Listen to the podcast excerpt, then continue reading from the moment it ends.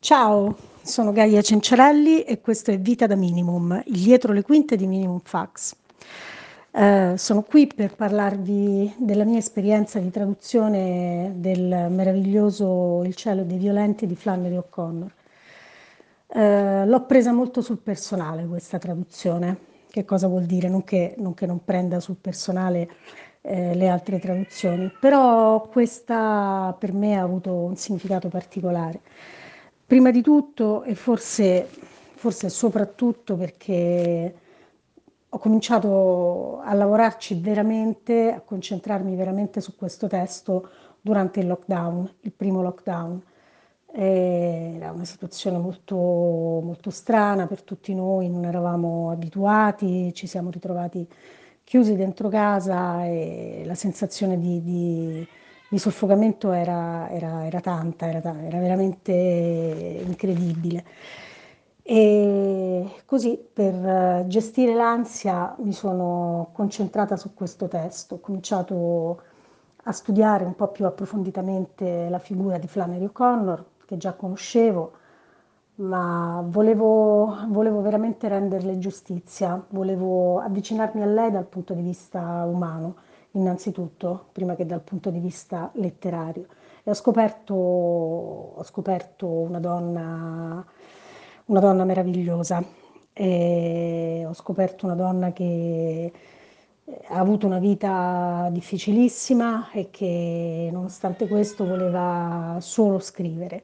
Una donna profondamente religiosa che però pregava Dio soltanto che la facesse diventare una brava scrittrice, nonostante eh, avesse il diritto di chiedergli anche di avere una buona salute, cosa che purtroppo le è stata negata.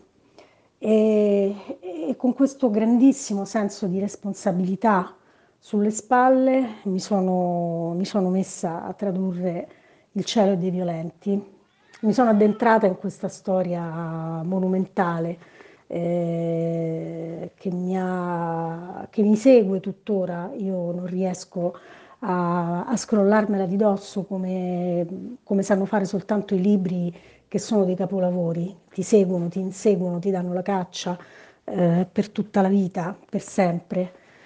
Il lavoro del traduttore poi è un lavoro che ehm, è un lavoro privilegiato sotto molto, molti punti di vista. Il traduttore è, è quello che legge per primo il libro, e, e, e, non solo lo legge, lo deve proprio interpretare, lo deve metabolizzare, se ne deve nutrire e lo deve restituire a, al lettore.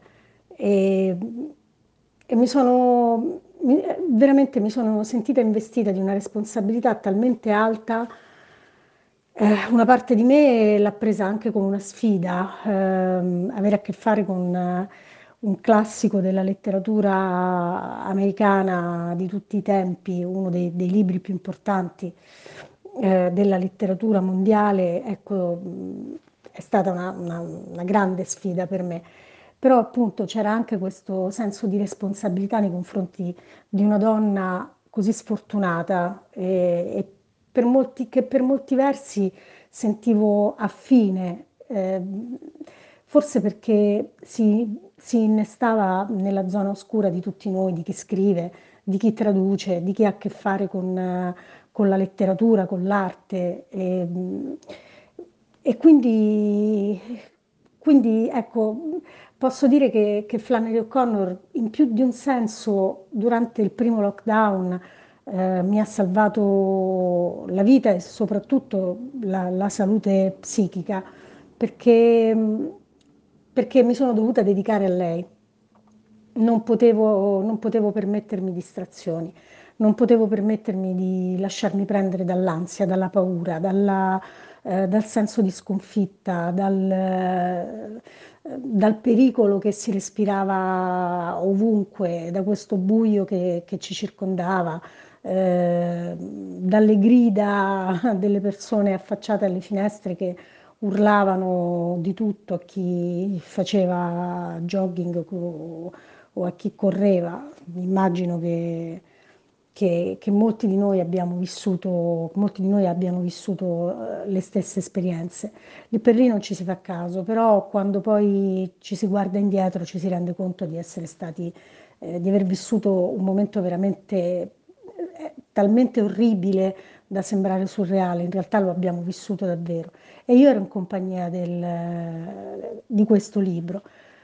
È stato, è stato complicato, è stato difficile, però nella mia lunga esperienza da traduttrice io mi sono resa conto che i libri complicati, i libri difficili, quelli che, quelli che hanno una ricerca stilistica e linguistica, alla fine sono sempre i più facili da rendere.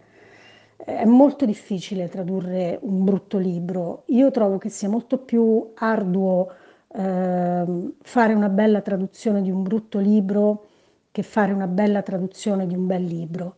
E con questo pensiero in mente, con questa convinzione in mente, mi sono dedicata davvero dalla mattina alla sera, credo 12 ore ininterrotte a, a, a Flannery O'Connor. Naturalmente eh, ero anche in didattica a distanza perché insegno, quindi non potevo e non volevo trascurare la scuola, però eh, se, posso, se posso confessarlo, c'era un angolino della mia mente che ehm, pensava continuamente a, a lei, pensava, pensava agli innumerevoli interrogativi che mi poneva questa traduzione, pensavo alla sua voce che mi chiamava in causa eh, dalla mattina alla sera.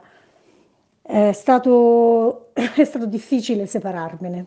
Eh, il momento in cui ho consegnato questo libro per me, ecco, mi tremava un po', mi tremava un po' la mano. Quando ho premuto su invia, io non lo so, è come se mi fossi staccata da, da una persona di famiglia, da qualcuno che avevo cullato, tenuto tra le mie braccia, che avevo visto nascere. E ho, avuto proprio, ho provato proprio una forte sensazione di perdita, ma anche una grande paura, un grande terrore che tutto quello che avessi fatto fino a quel momento non sarebbe stato abbastanza ehm, e che non sarebbe stato utile, che non sarei riuscita a renderle eh, un buon servizio, che non sarei riuscita a farla eh, rivivere come meritava. Invece a quanto pare non è andata così.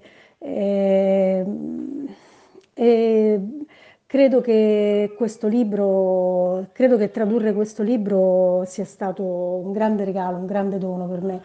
Forse una delle cose veramente più belle, e più gratificanti di questo 2020, ma senz'altro una delle esperienze più formative di tutta la mia carriera di traduttrice.